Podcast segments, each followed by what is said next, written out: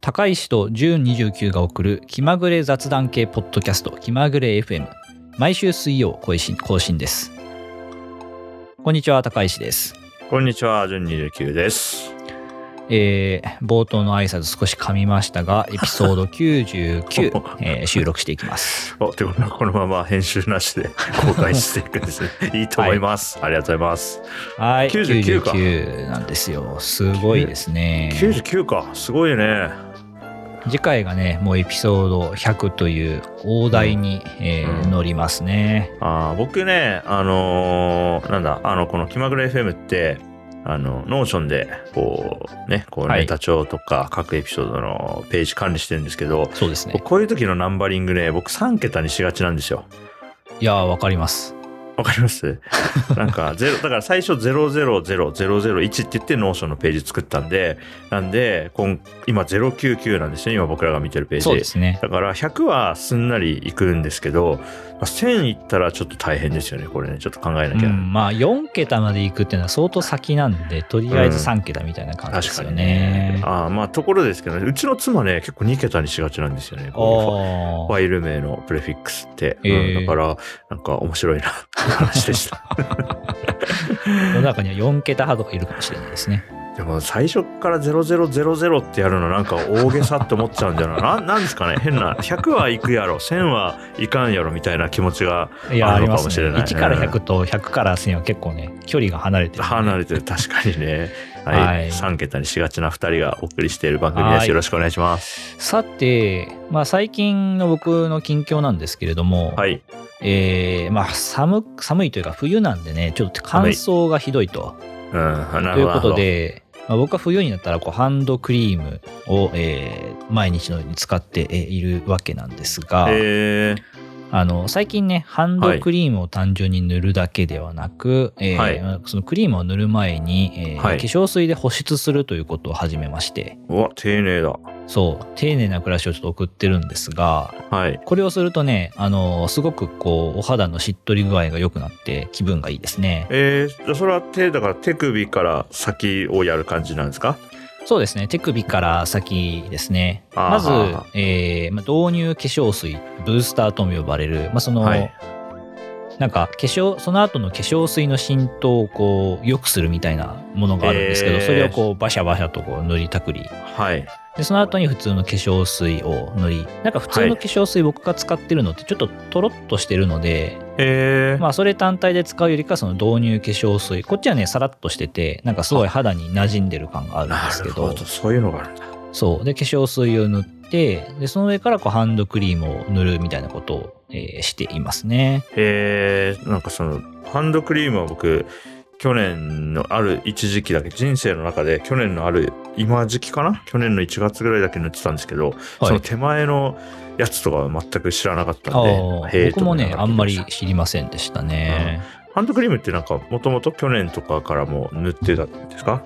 ハンドクリーム自体は、まあもうここ4、5年ぐらい塗ってるんじゃないかな。あへえそうみんな塗ってるのか？ちょっとリスナーさんにもぜひ教えてほしいんですけど。なんか、うん、うん。やっぱ冬はね、乾燥したりして、ちょっとささくれができたりして痛いんで、どねうん。まあ塗るようにしてますね。そっか。僕はね、去年、なんか、右手の甲だったから、なんかガッサガサになったんですよね。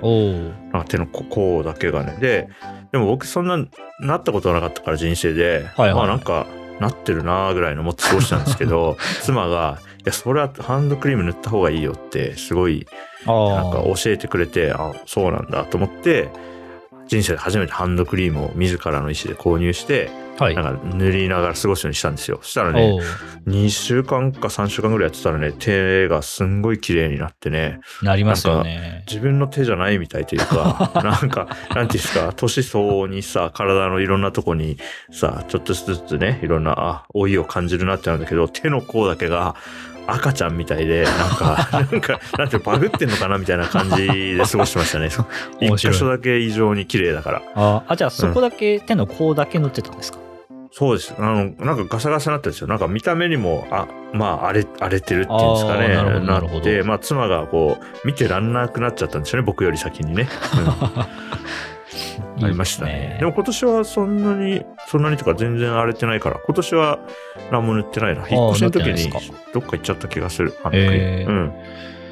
なんか僕はもう普段生活してるだけで、まあその、洗い物とかしたりね、まあとパソ。コンとかスマホとかやっぱ触ってると乾燥してきて、なるほど。なんで塗ったり、あとまあハンドクリーム塗るタイミングでちょっとマッサージとか手の指伸ばしたりみたいなことをして、ちょっとこう手のメンテナンスあを心がけるようにしています。なるほどね。そっか。でもなんかルーティンとして良さそうですね。朝、なんかこう、朝自分が朝のすこう仕事に入っていく平日とかうんに、仕事に入っていくときになんか、なし崩し的になんとなく着席して、なんとなくもう、たたってもうなんか、になんていうの、未読のチェックとか始めて、ぬるっと仕事に入っていくときって、はいはいはい。あんまりこう、仕事をするぞってなる前にスーッといくから、なんかあんまり良くなかったなって思う時あるんですけど、あそのルーチンとか作る上で、まず着席したら手をやってとか、それで、ふーって一息ついてから、なんか、いつもの仕事の入り方するとかしたら、なんか、いい、いい感じがしました。話を聞いて。ああ、それはいいと思いますね。うんうんうんちょっとその辺はなんかやってみるから、自分の中の仕事に入る前の一個の習慣みたいなの今年見つかったらいいかもな。はい。ぜひ皆さんもね、手が乾燥しているという人はハンドクリームを塗ってみては、えーいかがでしょうか。はい。概要欄にね、僕が使ってるおすすめのハンドクリーム、あのー貼っておきます。あの、ベタつかないやつね。えー、じゃあちょっとショップにも入れよう。は はいい。。はい。えー、ジュンさん最近はどうですか？近況的に。うん、じゃあすんごい小さい話話を2つします。はい。1つ目は、えーっとですね、あ年末に僕、 Oculus Quest 2っていう VR ヘッドセットみたいに、ね呼ばれる、あの頭にかぶってね、うん。こう、ゴーグル型のデバイスで、ありますね。うん、なんかこう、全視野角で遊べるみたいなやつ買って、いろいろ遊んで、で、まあ、メタバースは結構注目してるトピックの一つだってこともあって、まあ、なるべくこういうのは、こう、本を読んで分かった気になるだけだと見落とすことが多いから、なるべく体験することで理解を深めようと思って、意識的に最近毎日被るようにしてるんですけど、ああ、いいですね。あうん。で、最近ね、卓球やったんですよ。あ、オキュラスクエストでその VR 空間の中で卓球するみたいなやつそうですかね。そうそう。で、オキュラスクエストって、まあ、頭に被るやつもそうなんですけど、片手ずつにそれぞれコントローラーみたいなの持って、うん手がどういう動きしてるかって完全にトラッキングできるんですよね。ううんん。なんで、それと卓球の相性がいいというか、確かに。そうそうそう、卓球ってまあ手手の動きでやるんで、で、その VR 卓球みたいなやつやってるんですけど、えーあのね、本当にね、びっくりするぐらいね、実際の卓球に近いんですよ。えボール、が飛んできて手の動きをこう早く手パッてやったら速い球打てるしなんかこう回転かけようと思って手を動かすと回転かかるんですよだから実際の卓球やってる感じになるんですよね。あ、うんすごいですね。そうそう、びっくりした、やってみて。うん。で、オンライン対戦を一回やったら、なんか知らない人とマッチングされて、ランクが近い人みたいなのとマッチングされて、で、勝ったらランクが少し上がって、負けたら下がるみたいな感じなんですけど、昨日やってたら、なんかすごい際どい球を打ってくる相手だったんですよね。で、それで、ちょっと、なんていうの、自分から見て、右の方にちょっと急いで移動しないと届かないかなっていう際どい球が飛んできたんで、はいはい。でも体を動かしてパッと打ち返したんですよ。でその時に僕その卓球台に手をついて転ばないように支えたつもりで、卓球台ないじゃないですか 実際はないです。よね。ね、なんかね派手に転んだんですよこうって。卓球じゃんと思ってこれマジの卓球じゃんと思って、あーもうあの家の中のものねテレビとか見つかなくてよかったなとは思うんですけどそしたらそのこれまでその僕ビデオチャットがあ違うボイスチャットがつながってるって分かってなかったんですけどその卓球ゲームの中で実はそのマッチングした相手とはボイスチャットがこう自動で始まるというかで僕がゴロンとかとか「痛え」とか言ってたっけ？そしたら「あい OK?」って聞かれてあ今まで向こうは無言でプレイしてたけど僕が転んだことを察知して心配して声をかけてくれた時に ああの聞こえてたんだと思って「あ OK OK thank you」とか言って。あの、つないで面白かったんで、最後に、あの、Thank you, bye bye って言って、英語でやりとして試合を終わったんですけど、あ、VR してるぜ、俺って思いましたね。あー面白い。うんいやーあれ危ないですよなんか目の前には完全に今自分卓球やってるなって感覚で台もあるからねそこにね手をつないるほたと。どね。いやーだから本当にね脳みそっていうのはねあの結構あ騙されるんだなっていうのが体験できたので、うん、こういうの体験したくてやってるんで、まあ、とても良かったなと思ってます。いいですね。ちょっと僕も今年は絶対に VR ヘッドセットを買うぞという意気込みおなるほど。ではいますので、はい。買って試したらまた話しましょあの、卓球やりましょう。対戦しましょう。う。やりましょう。結構楽しいんで、はい、やりますしょう。ね。はい。まあ、それが一つとね。あ、もう一個だけ、これもすぐ終わります。はい。はいあのね、最最近ね、会社の人に言われて、えってなったことがあって、あの、じゅんくん、なんかだんだん喋りが北関東なまり入ってきてないって言われて、マジって思って、自分では一切気づいてないんですけど、高橋さんなんか僕と定期的にかつ、あの、ナース塩原移住前から話し相手してくれてますけど、僕って今、鉛が出てきてるんですかね？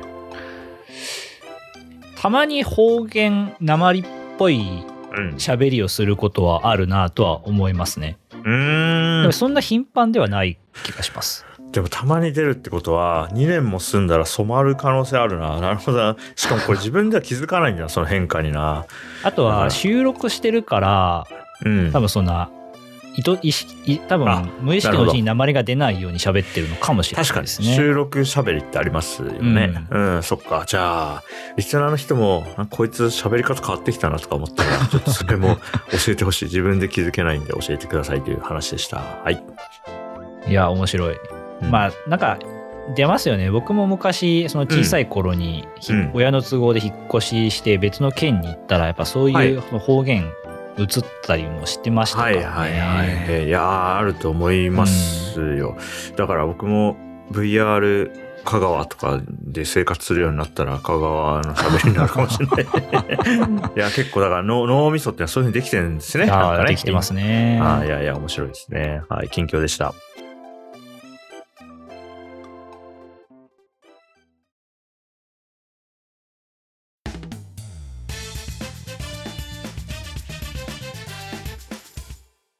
まぐれ FM。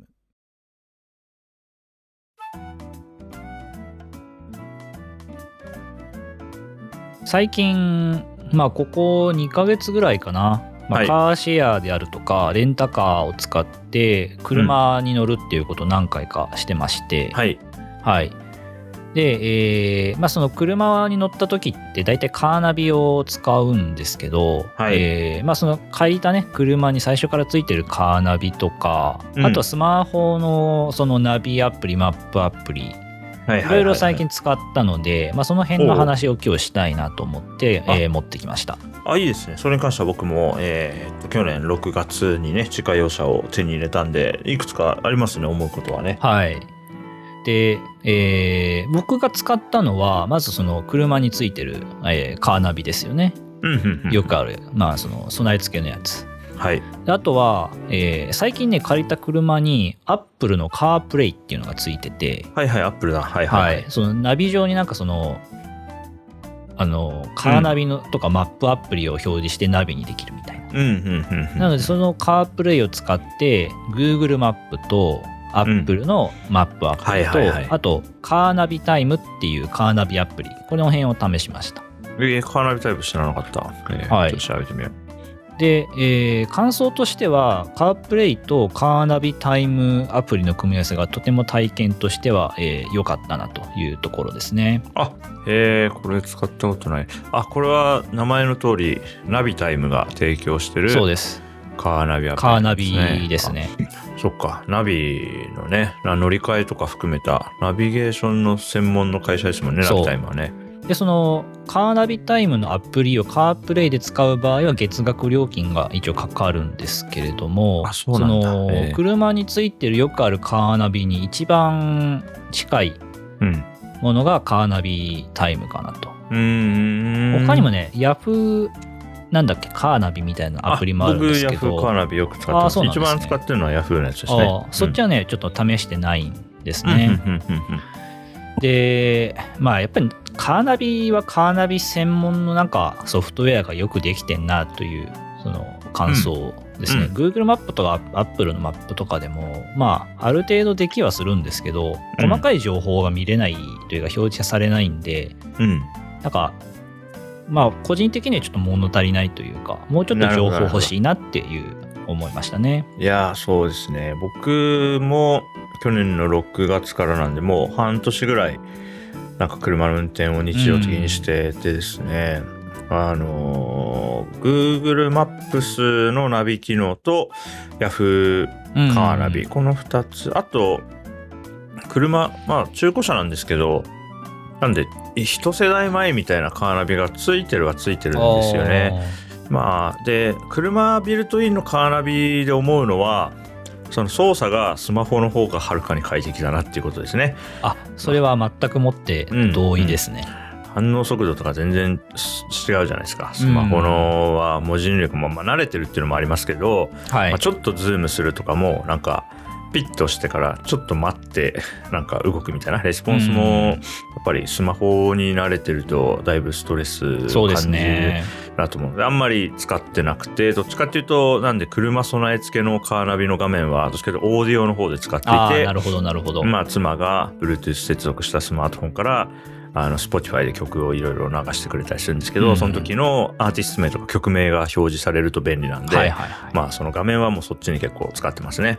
なるほど。はい、で Google マップスのナビ機能と Yahoo カーナビで言うとまず目的地を見つけるのが一番楽なのは Google マップスなんですよ。まあなんていうかああまあ検索その精度の高さというか、そこは Google マップは強いですね。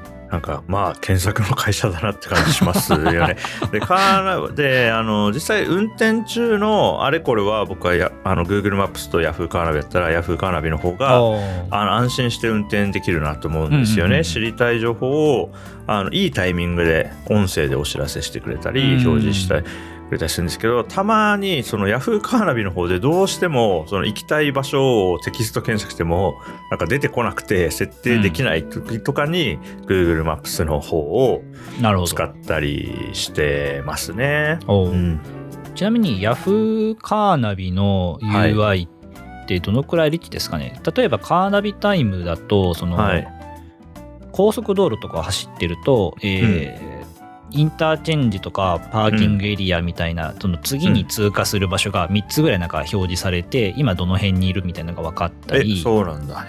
あとはその、えー次のうん。こそのインターチェンジで降りる場合はここのその車線にいた方がいいとかはいはいはい、はい。高速道路以外の信号があるような一般道でもねその次の信号を曲がる、次の次の信号を曲がるみたいな場合に、うんえーどの車線にいるといいよみたいなのを表示してくれたりなんかその辺が結構リッチえー、だったりするんですよね。あとマップ上に、えーうん。と信号機とか、うん。えーあとはガソリンスタンドコンビニみたいなその任意の情報をはいはい。表示してくれたりして、なかなか車を運転するにはすごく便利なんですけど、あヤフーカーナビどうですかね、なんかそうですね。今カーナビタイム僕使ったことないんであれですけどあの今ウェブサイト見てて多分なんか画面はなんかリッチな感じがします。カーナビタイムの方が。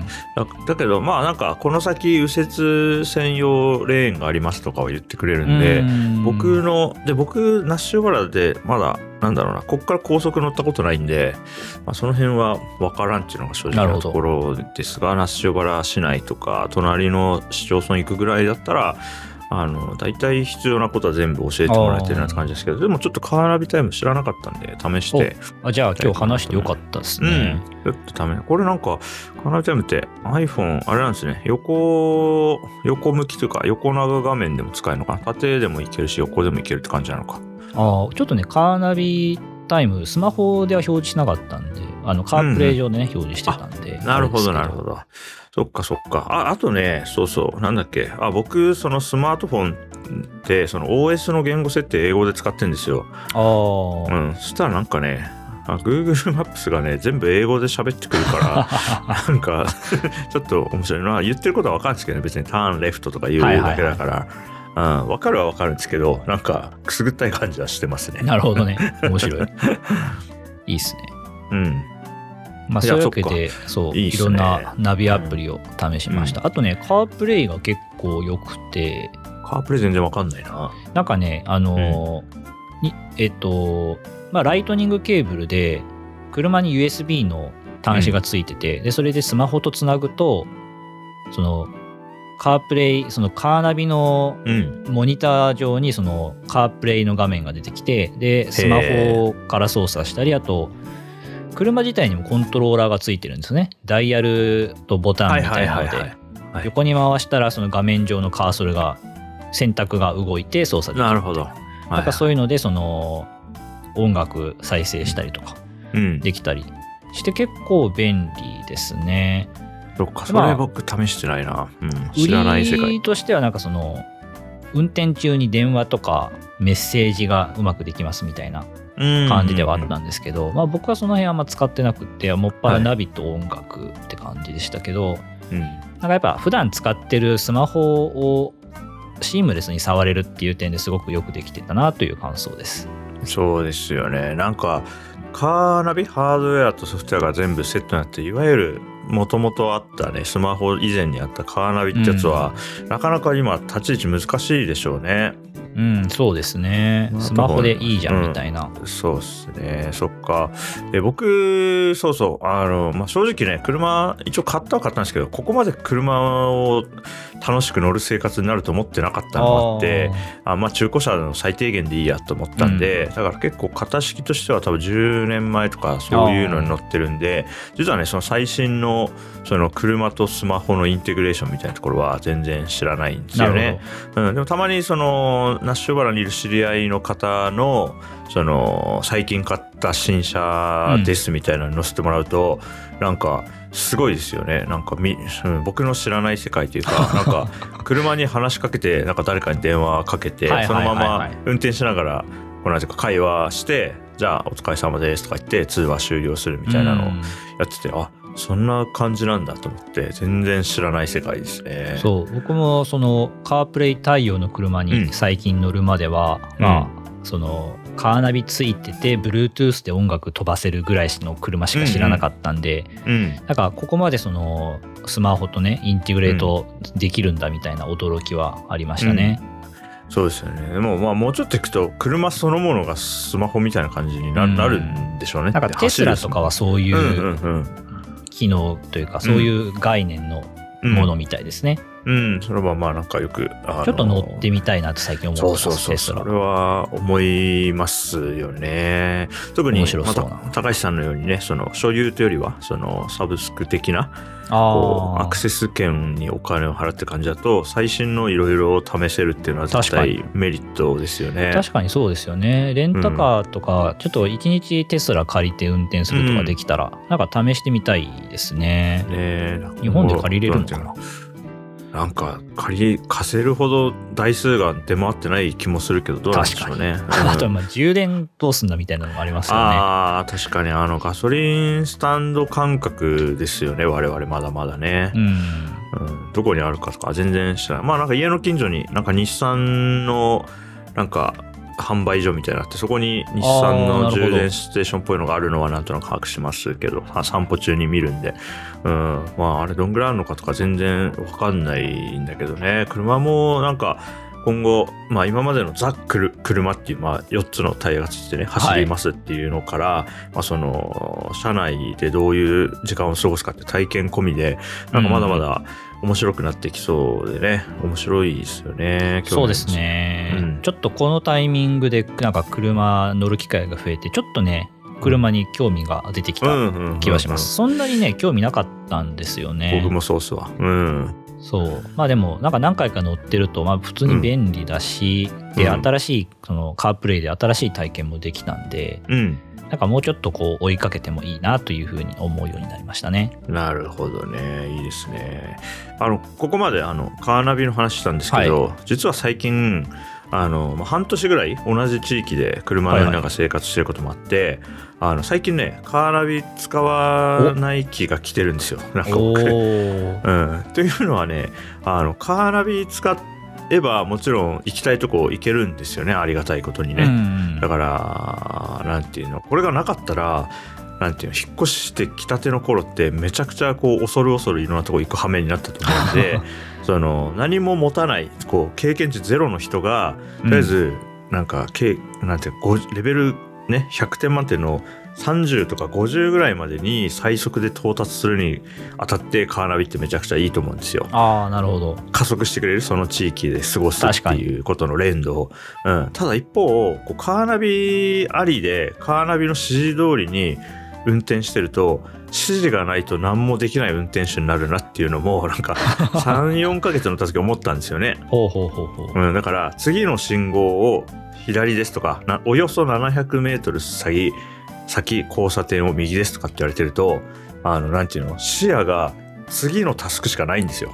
ああわ、かります。うん、でもさすがにやっぱり何ヶ月も乗ってるとあこの道まっすぐ行ったらあそこの交差点出るようになってからやっぱりさすがに分かってくるんですよねだんだんね。んでたまに8割ぐらいの自信がある時はよしこれちょっと自分の感覚で行ってみようと思って、そうすると、うん、今は北に向かってるなとか、うん、まあちょっと細かくこの道が何なのか分かんないけど方角合ってて今いや自宅あっちだからこっちの方に行けばまあなんか知ってる道に出るはずみたいな感じの何て言うんですかね。と鳥の目線というかもうちょっとこう視野が広がった上でなんか運転するようになるんですよ。自分で運転するとね。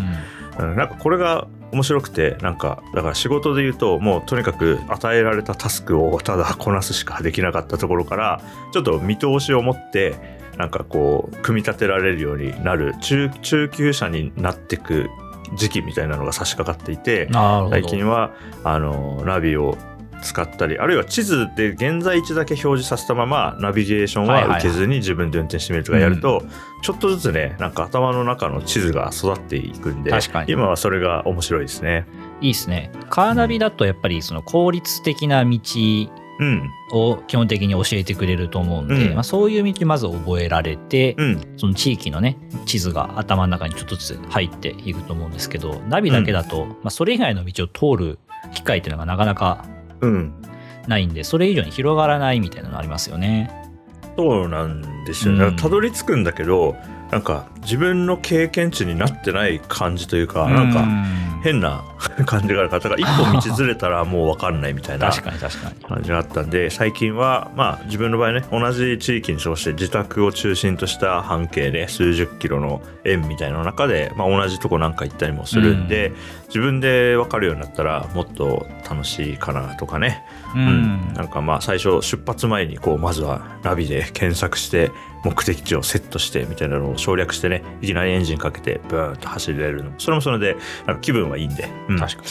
ちょっとまあ2年住んでる間に、うん、普段行くようなとこはあのナビなしでああそこねじゃあ大体15分ぐらいかなってなったらなんかかっこいい気はするんで、うん、ちょっとそれをやってみようかなと思ってます。いいですね。僕もまあこの辺今住んでるエリアだとその車で行ったことないとこ多いんで、まあ、まだナビ使うことの方が多いと思いますけど、うん、まあでも何回かその同じ道通ったらね大体こっち行けばその、行きたいところに行けるなみたいなのは分かるんで、分かるようになると思うんでね、なんかそのうち使わなくなるかなという気はしてますね。ねなんか自分の頭の中に地図を作って自力で運転してう嬉しいみたいなことを言う人類の最後の世代になる気もするんで なんか20年後とかに「は?」みたいなななんで自分で運転するの？みたいな本物の意味での自動車にまあなんていうか今めちゃくちゃ手動じゃないですか自動車って。手動ですね。うん。だから、不思議ですよね。だから自動度合いがもう最初の自動車から比べると10段階ぐらいいろんなことが自動最初はだって窓開けるのも手動でやってたから。くるくる回してね。そ うそうそうそう。さすがにねね、最近だとドア開くのもね、タクシーとかもそうですけど、ちょっとピッてやったらグイーって開くとかね。ねあるから、どんどん、だから初期の自動車が全然自動じゃなかったっていうのは、多分歴史的には面白い。ああ、確かに自動ではない。人間が運転してた車を未来の子供が見たら、えー、全然自動じゃないじゃんみたいな、そう、そういうことになると思うんですよね。なるほど。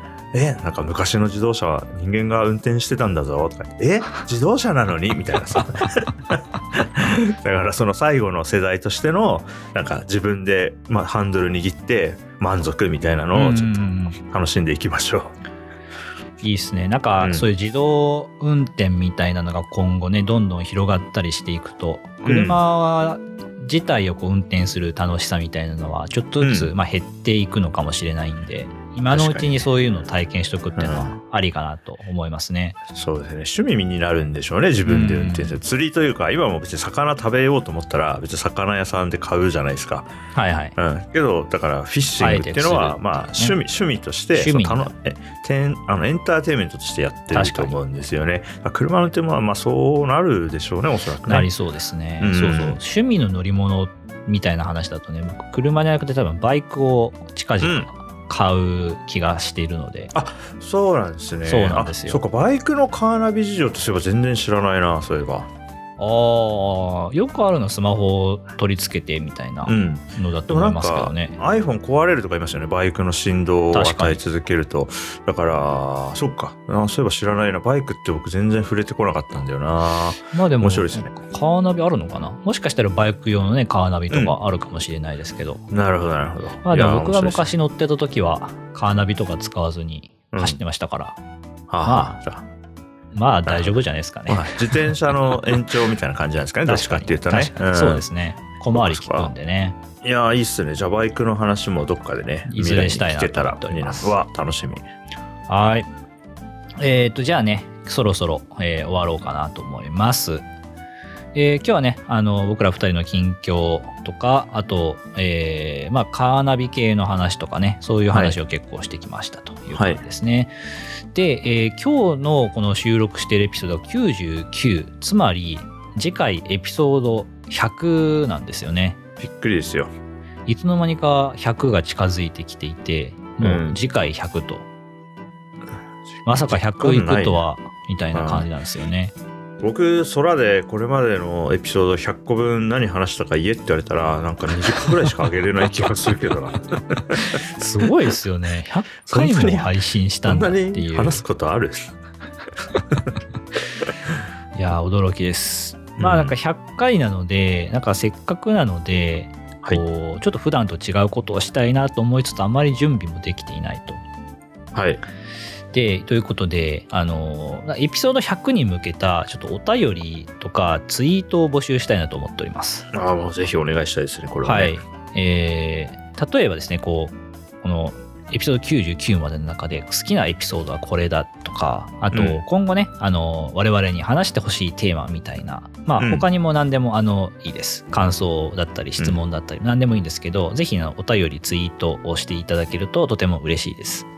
本当ですね。いや、もう特にね、何をツイートしていいか分かんないってなったら、あの、ハッシュタグだけでもいいですからね。あの、あ、この人聞いてくれてるんだって分かる。絵確かに文字、絵文字1個に、シャープ気まぐれ FM とか、もう全あ、然もう大歓。迎。はい。確実にいいねしに行くと思いますんでね。あの、何でもいいです。はい。ぜひよろしくお願いします。はい、よろしくお願いします。まあ、これこのエピソードが配信されてからこのエピソード100の収録までその1週間ないので、うん。もしかしたらそのエピソード100の収録ではその取り上げられないかもしれないんですけれども。あのお便りとかねツイートは絶対に読んでますのでぜひぜひよろしくお願いします。100の時にも同じお願いしそうな気もするねこの感じでいくとね、うん、あ100な100なのでお願いしますって言ってね、はいちょっと2週間ぐらいかけてちょっと一致ツイーそトでもうですね。ちょっとせっかくねあの、うんエピソード100なのでね、切りがいいタイミングなので、はい、ぜひぜひよろしくお願いします。よろしくお願いしますはい。ではね、あ、そうだ、ハッシュタグね、気まぐれ FM つけて、ハッシュタグ気まぐれ FM、カタカナでね、気まぐれ FM つけて、えー書いていただけると、えー嬉しいです。あと、イタリフォームは、えー、ツイッターアカウントの方に、えーリンクを用意してますので、そちらから、えーぜひぜひよろしくお願いします。というところで、エピソードはい99、えー以上となります。はいはい。ではね、また次回、えー楽しみに待っていてください。高石でした。はい12時期でしたバイバイはい、バイバイ。